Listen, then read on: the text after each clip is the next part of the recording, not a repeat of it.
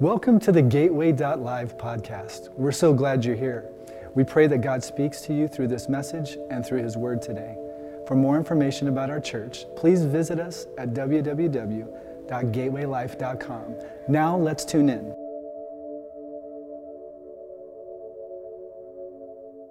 I'm not going to tell you to turn to a scripture, but I am going to ask you to turn your learner on this morning. All right? I need you to dial up your learner. I need you to take notes in this message. Uh, the first two points of this message, as we kick off our Together series, are like sermons in and of themselves.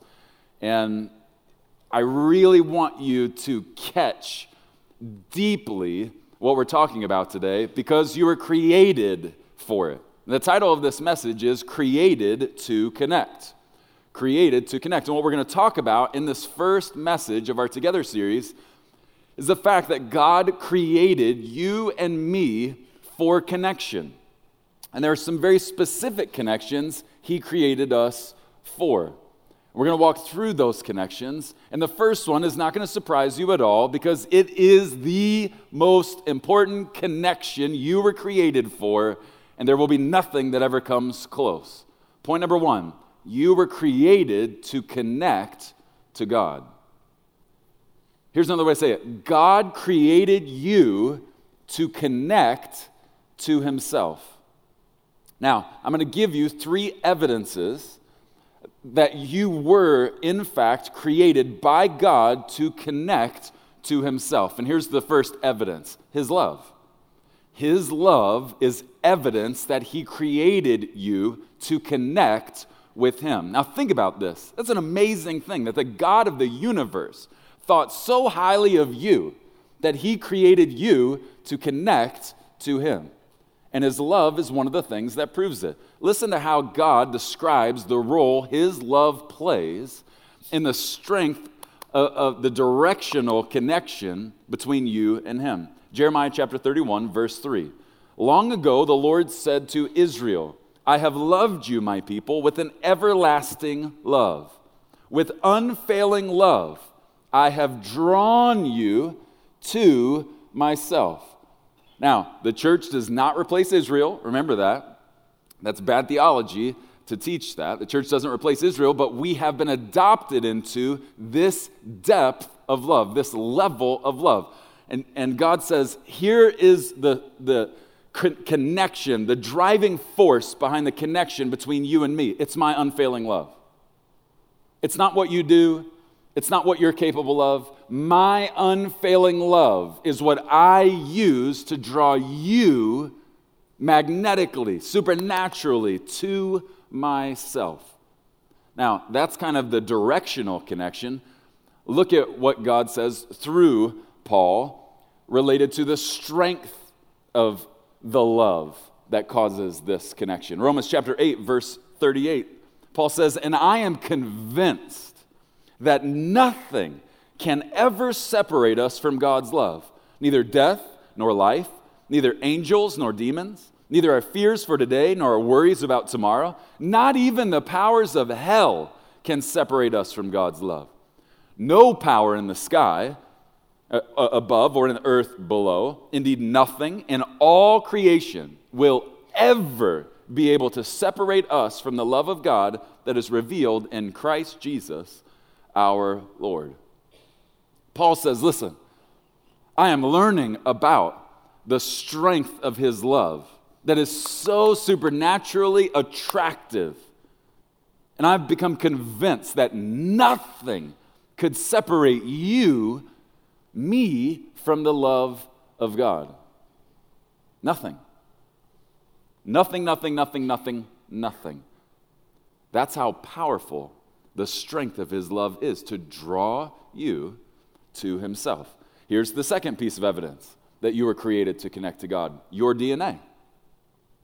Your DNA. This might surprise you, but I feel far more strongly about my children than I do about yours. I just don't care about your kids as much as I care about mine. I care about your kids. But when compared to how I feel about my kids, it seems as though I just don't care about your kids. I, I love your kids, but not like I love my kids. And one of the reasons I love my kids more than I love your kids is your kids don't have any of me in them. Now, you might be thinking, well, Preston, that sounds kind of self. You have issues, Preston. I'm not the only one. And here's how I know because every once in a while, you know you are guilty of the following. You walk by a full length mirror and catch a glimpse of yourself, and you go, okay, all right. Why? Because deep down, you love you some you, right? And that doesn't mean it's bad. That, that doesn't make it uh, uh, some horrible problem for a Christian. I love my kids, and one of the reasons is because they have some of me in them. Listen, this is one of the exact same reasons God is so attracted, connected to you. Listen to what Scripture says Genesis chapter 1, verse 26. Then God said, Let us, speaking of the Father, the Son, and the Holy Spirit, the Trinity, let us make human beings in our image to be like us. Verse 27 So God created human beings, you, in his own image. In the image of God, he created you. That means the same way that I look at my kids every once in a while and go, oh, that's so me, and I love you for it. God looks at you. It says, that's so me. Well, Preston, I, am in a bad streak right now. I'm, I'm horrible. I get it. That's your behavior. That's not your DNA. Those are your choices. That's not your DNA. God looks at that DNA, His DNA, that is inside of you and goes, Oh, she's so cute. That's me inside of her. I love that about her. I love that about him. One of the reasons God is so drawn to you is you have him inside of you. One of the reasons you are so drawn to God is you have him inside of you. I don't know if you've ever thought about this, but maybe think about the last time one of your children, if you have children, asks you to explain the Trinity if you've ever gotten backed into that corner before theologically. Daddy, mommy, could you explain the Trinity to me? Sure. How many hours do you have? It, it, it's a complicated thing. And as I was studying for this message, I was talking with the Lord and I said, Why is it so difficult to comprehend the Trinity? And I'll never forget what I felt like the Lord said in response Preston, it's obvious. You don't understand connection like I do. The Trinity is three in one. The most connected three people that ever will be. Three in one. And I know, and I even had this in college, people will describe it as three different titles. No, three different people in one. It is impossible for us to wrap our human minds around the Trinity. And the reason is because we we basically don't understand connection. And if we don't understand connection, it means we probably underestimate our need for it because we just don't fully get it. Now, I want to show you something in Galatians chapter 4 when you think about the unity of the Trinity, the strong connection the three of them, Father, Son, and Holy Spirit, experience together, three in one. I want you to think about how brilliant this next verse is. When God says to you, Hey, I am drawn to you, I'm going to make sure you're drawn to me. We are connected. Look in Galatians chapter 4, verse 6. It says, And because you are sons, speaking to us as children of God, God has sent forth the Spirit of His Son into your hearts, crying out, Abba, Father. God doesn't just deposit His Holy Spirit on the inside of you as a down payment on your inheritance, which is one of the things Scripture tells us. He also deposits His Holy Spirit on the inside of you to make sure, to ensure there is a connection that you cannot have with anyone else. He puts Himself inside of you. Whoop! Father, Son, and Holy Spirit, three in one, completely connected. He puts the Holy Spirit inside of you. Whoop! It's like that. God seems so far. Listen, God's inside of you if you're a believer in Jesus Christ. His Holy Spirit lives on the inside of you. on the inside of me. And one of the reasons is to ensure the strength of connection between us and Him. Here's the third evidence that you were created to connect with God. I call it a condition. A condition. How many of you would say that in this new year, you would love to produce more fruit than you ever have in a single year before? How many of you would say that? Both campuses. Okay, great. That's good. If you're not raising your hand, what's wrong with you? Okay? It's okay, I'm just kidding. But for those of us who want to produce more fruit, I have really good news for you. But it's not coming from me, it's coming from Jesus. Jesus actually tells us the secret to fruit production on the earth. So, if you want to produce more fruit, this is one of the ways that you can know beyond a shadow of a doubt you were created to connect with God because He put in the inside of you a desire to produce fruit and then made it conditional on how to do it. Listen to what Jesus says in John 15, verse 4. He says, Remain in me. That, that's close. Not with me, not next to me, in me. That's romantic language right there. Remain in me, Jesus says, and I will remain in you. For a branch cannot produce fruit if it is severed from the vine, and you cannot be fruitful unless you remain in me. Yes, I, Jesus says, am the vine. You are the branches. Those who remain in me and I in them will produce much fruit. For apart from me, you can do nothing. There's the condition right there. He says, Hey, here's how badly I want to be connected to you. Apart from me, you can do nothing. I'm going to make sure that you can do nothing when you're disconnected from me. It's not a threat, it's not an ultimatum. It's a loving reminder you were created to connect with Him. And He says, Hey, I'll make this really easy to understand. I'm going to put a godly drive on the inside of you. You're going to want to produce much fruit because I created you that way. But I'm also going to make it conditional. The only way to produce fruit is to be connected to me because you were created to connect with God. Your life does not come down to the production of fruit. Your life comes down to your connection to the Father. And Jesus says, Hey, I'll make it really easy. When you connect to the Father, you will never have to worry about the production of fruit. You'll have it on lockdown because you were made for this connection. Here's the second thing you were created for as we talk about connection. Point number two you were created to connect to God's house. You were created to connect to God's house. Now, this is the perfect time of year to talk about this because I, I know in January, many people, if you were to see our 11 o'clock service, uh, it, it's like a small town. I mean, we're going to have to get people out of the 11 and into this 9 o'clock service. And part of the reason is January is the highest attendance month of the year. And we all know why, because everybody, it's like working out. Okay, I'm going to do better this year going to church. Well, the question I'd ask is, why did it get to where we were so bad at it? Jesus didn't die for casual church attendance, right? Like there's a, there's a war over you being in the house of God. And I understand there are some really backwards beliefs related to the believer and the body of Christ. You hear all kinds of things. Well, I am the temple, and I don't need to worship corporately in a church. I worship wherever I go.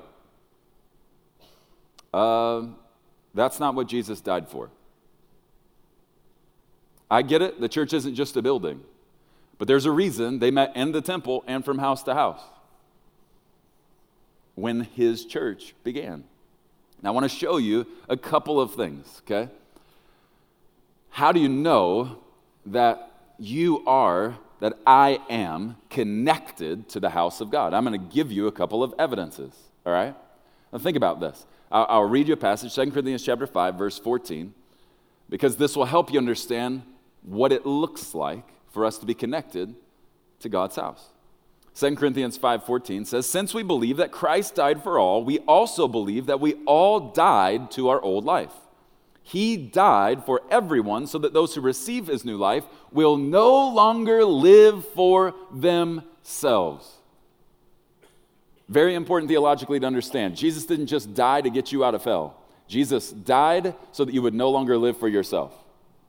He died so that you would live for him, not for you, not for myself. He died for everyone so that those who receive his new life will no longer live for themselves. Instead, they will live for Christ. Million dollar question. What does it look like to live for Christ? Well, it's a, a long answer that involves a, a, good number of things, but I can tell you 100% abso- absolutely positively that living for Christ will always involve living for what he died for. Let me show you. Ephesians chapter 5 verse 25. For husbands, this means love your wives, just as Christ loved the church, for he gave up his life for her. Jesus gave up his life for the body of Christ, the bride, the church. He died for it. Why do you think there is such a war over church attendance these days? Go back 40 years, nobody saw it the way they see it now. Now, with online services and all that stuff, and, and philosophically, I'm not even sure still where I fall on having, you know, streaming our services live because we all know that it makes it easier to stay home. The point of church is not to catch worship in the message. The point of church is to connect with God in the house of God and to connect to God's people in God's house. Period, point blank. That's it. Now, I'm not trying to put any condemnation on you. Not at all, because you're here, right? Even if, this is your one week in four. And stats say the average Christian attends church less than 1.5 times per month. It's hard to wrap my mind around. Is that what Jesus died for? There's no way. If you're casual in church attendance, I challenge you this year strengthen yourself in this area this year. Whether it's here or anywhere else, I'm not trying to grow our attendance. God could call you somewhere else next week. This is not about you coming to this church, it's about you being in His house not so I can count you. I, I have never tried to build a church that was based upon counting people. I want to be a part of a church that has people you can count on, not just people you can count. What does it look like in your life? Does your connection to God's house reflect Christ's own feelings towards the church. He died for it. So the first subpoint here is the church is where your life goes. You know you're connected to God's house when that's where your life goes. Here's the second thing you know you're connected to God's house when it's where your heart is. You know you're connected to God's house when it's where your heart is. Malachi chapter 3, verse 10 says, Bring all the tithes into the storehouse, that there may be food in my house. Whoa, whoa, Preston, hold on just a sec. You said where my heart is, and we're talking about money. Mm-hmm. Think about how brilliant this is for a minute. In Matthew chapter 6, Jesus says, Listen, I'm going to teach you on value, what you value in this world. Wherever your treasure is, there your heart will be also. He doesn't say where your heart is, there your treasure will be. He says where your treasure is, there your heart will be. Heart follows treasure, not vice versa. Another reason why I love my kids more than yours is because they have more of my treasure than yours do. It's actually one of the things I like most about your kids is they don't cost me near as much as mine but it's also a reason why I'm more invested in my children. Because more of my treasure, not just my finances, my time, my energy, my emotions, my treasure. I'm just using the tithe as uh, one part of treasure, but it's the part everybody least likes to talk about. It's so funny how many church people will look at a pastor who talks about tithing like, oh, the church must need money. No, no, no. You, you probably noticed out in the lobby there's a, a big tarp covering the next side of the building. We're taking over the next side of the building, putting a cafe, a huge classroom that's about to be used in this next service for 100 people in our mem- membership class. And we're not coming to you begging for something. You're, you're a tithing church, a generous church, an obedient church as it relates to bringing the tithe into the storehouse. We're not in a hurting position. We've been really good stewards. We've been saving, not just spending.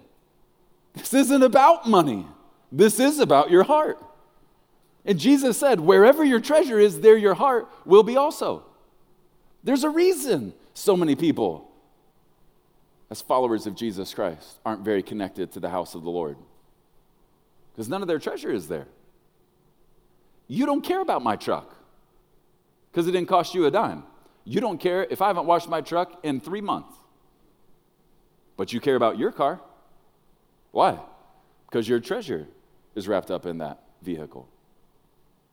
Jesus made it very simple. Where your treasure is, there your heart will be also. Think about how brilliant this is. Jesus is saying, I want your heart in my house. I don't just want your feet. I don't just want your worshiping hands. I want your heart in my house.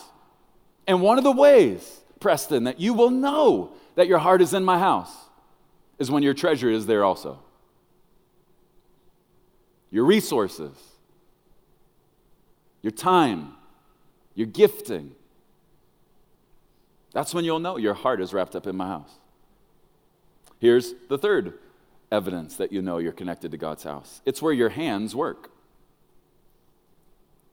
When the church is where your hands work. Let me make a, a statement that for some of you might be pretty strong. Christ Church is not run by its staff, it's run by God's children. There's some really messed up thinking out there about the church and the ministry of the church. And it would be very wrong to think that the responsibility of the ministry of the church is to the paid staff. Let me read you in Revelation chapter 5, verse 9. This is speaking of Jesus. But listen to what it says about us as his followers. For you, speaking of Jesus, were slaughtered, and your blood has ransomed people for God from every tribe, every language, every people, and every nation. I love that verse. And you have caused them to become a kingdom of priests for our God, not a staff of priests, a kingdom of priests. What is the responsibility of the priest?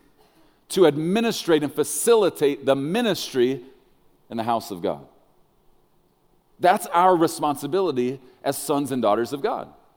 So, in the same way, I challenge those who may not be tithing consistently or may not be attending church consistently. I'm going to challenge those of you who don't regularly serve in the house of the Lord.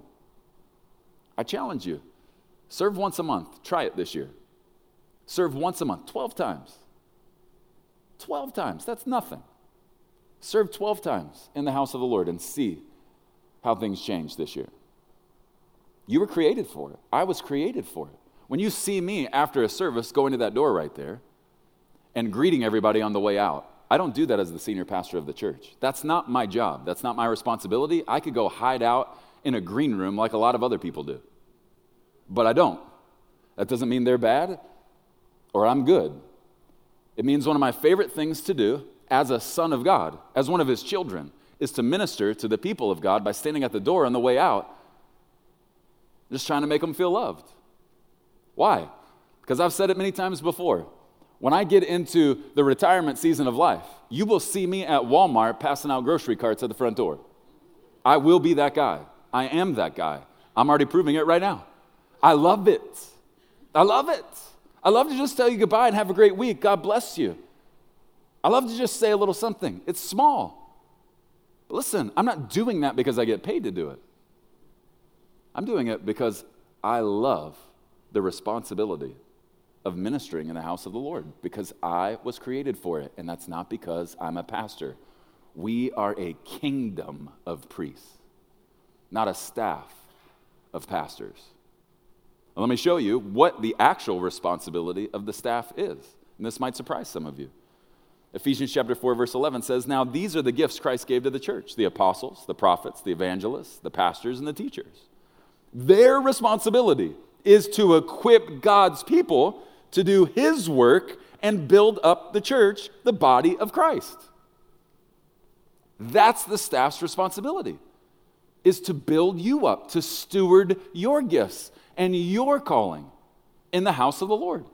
Not to do it alone, do it together.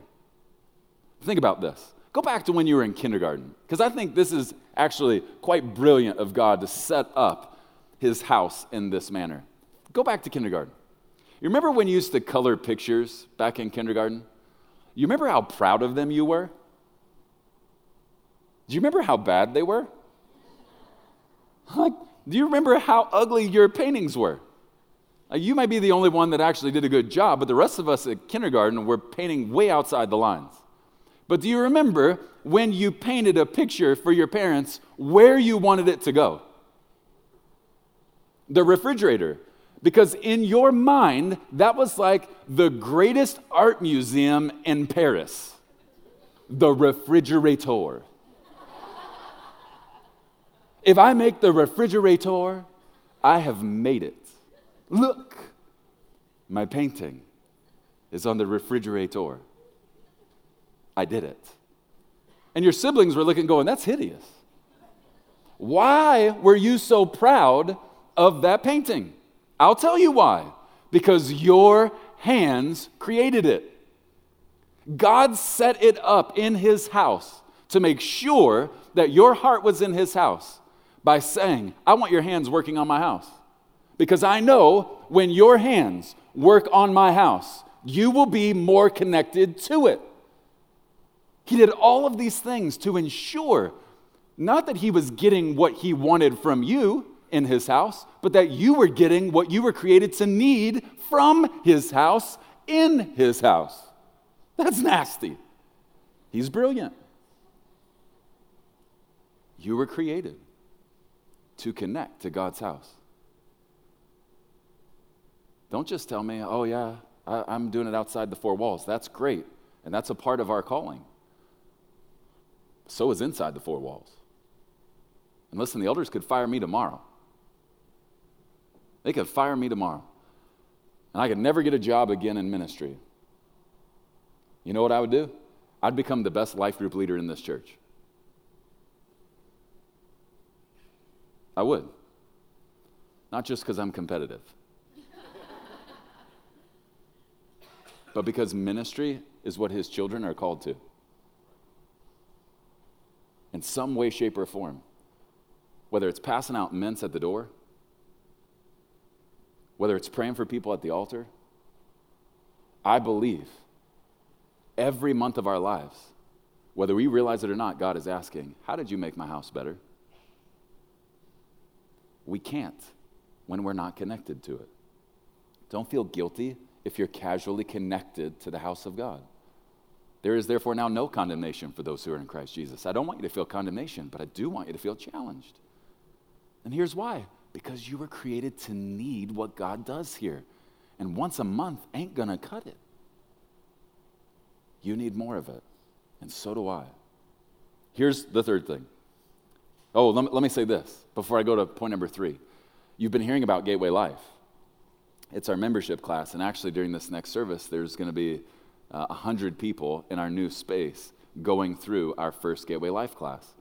And essentially, it is our membership class, and if you have that stuff, we, we have taken some time, the team here, starting with Pastor Phil, has done a phenomenal job putting this together.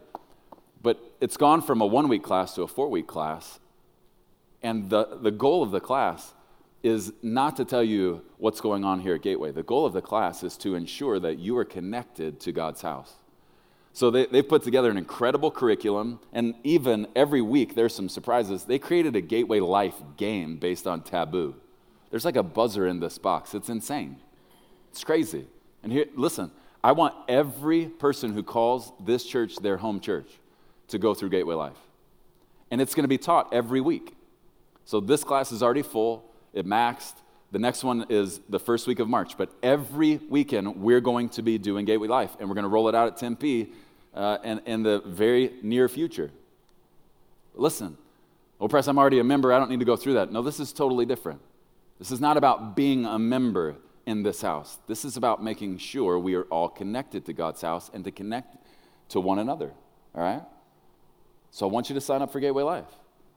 Not because I want to celebrate some number, but I want to celebrate the fruit of what God is doing in this place by seeing his sons and daughters connect more one to another and to his house. Here's the third thing that we are created to connect to to God's family. You were created to connect to God's family.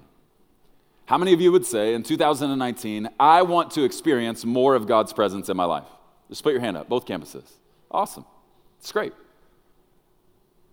Awesome thing to desire. Did you know Jesus gave you a secret on how to ensure that that took place? Let me read it to you. Matthew chapter 18, verse 20. Jesus says, For where two or three are gathered together in my name, I am there in the midst of them. Now, let me give you a random illustration.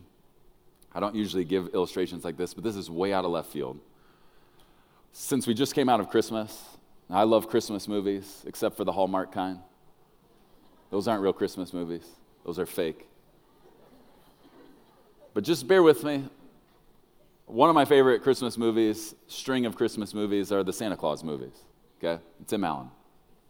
And there's a moment in the very first one when Tim Allen becomes Santa Claus and his son Charlie says, But dad, when you're at the North Pole, what happens when I want to see you? And I know elves don't exist, but an elf hands Charlie this snow globe. And he says, Charlie, anytime you want to see your dad, you just shake this snow globe. Whenever you miss your dad, shake this snow globe and he'll show up. Do you understand the power of what Jesus is saying in Matthew chapter 18? He's saying, if you miss me, if you feel like I'm distant from you, if you're having trouble connecting with me, I've got a secret for you. Connect with at least one more of my Father's children. One more in my name. Connect with one more person in my name. I will be right there with you. Basically, the Santa Claus movie stole the snow globe idea from Jesus. Preston, I just feel like he's so far from me. Maybe that's because you've become so far from his children. Draw near to them. And Jesus says, Hey, when two of you come together in my name, I will be smack dab in the middle of that. Another way to say it is Jesus says, Hey, I will be more present with you when you get more outside of yourself and connect with my Father's children. You were created to connect to God's family. And we're going to spend the rest of this series talking about it. Now, I know from time to time I talk about the Cowboys, and, and I haven't really had much to talk about for the greater half of my life. And many of you make fun of me. Someone gave me a stat. It's been 23 years since we won a divisional championship. Uh, I disfellowshipped that guy from the church last night. You'll no longer see him ever again here. But I know from time to time when I talk about the Cowboys, some of you roll your eyes and you're like, well, he's so silly. Well, l- let's talk about this for a minute, okay? Because this week, I realized as I was preparing for this message, I hate community. I hate it. I literally despise community. And I realized why this week. We've taken two years off from groups because I hate groups the way I've seen them done. I hate community, not because I hate people, But because I'm realizing at 40 years old, I wasn't made for community, I was created for connection. And community is to connection what fans are compared to a family. I can go to a really big room, in this case called the stadium, and I can wear my team's jersey. And I can celebrate next to you because we agree on the essentials that the Cowboys are God's team. And I don't know your name, and I don't really care what your name is, as long as we agree on the most important things. And we can slap high fives, we can yell and scream, we can sing during timeouts. But I know we're merely fans when the game is over and I go home and I don't care a lick about you. Because fans don't care about other fans, fans only care about the team. My concern in the house of the Lord is too many Christians are operating like fans of God's team rather than members of God's family. I know you think I'm ridiculous when I bring up the Cowboys in church. But you know what looks a lot more ridiculous? Is when I or any other follower of Jesus Christ settles for merely being fans of God's team rather than behaving like family members in God's house. He created us for it. And I believe this year, we're going to step into it in a way we never have before. And we're going to see God do miraculous things simply because He is with us. And we are connected in a way we never have been before to Him, to His house, and to His people. Thanks for joining us on Gateway.live. For more information about Gateway Church, please visit us at www.gatewaylife.com.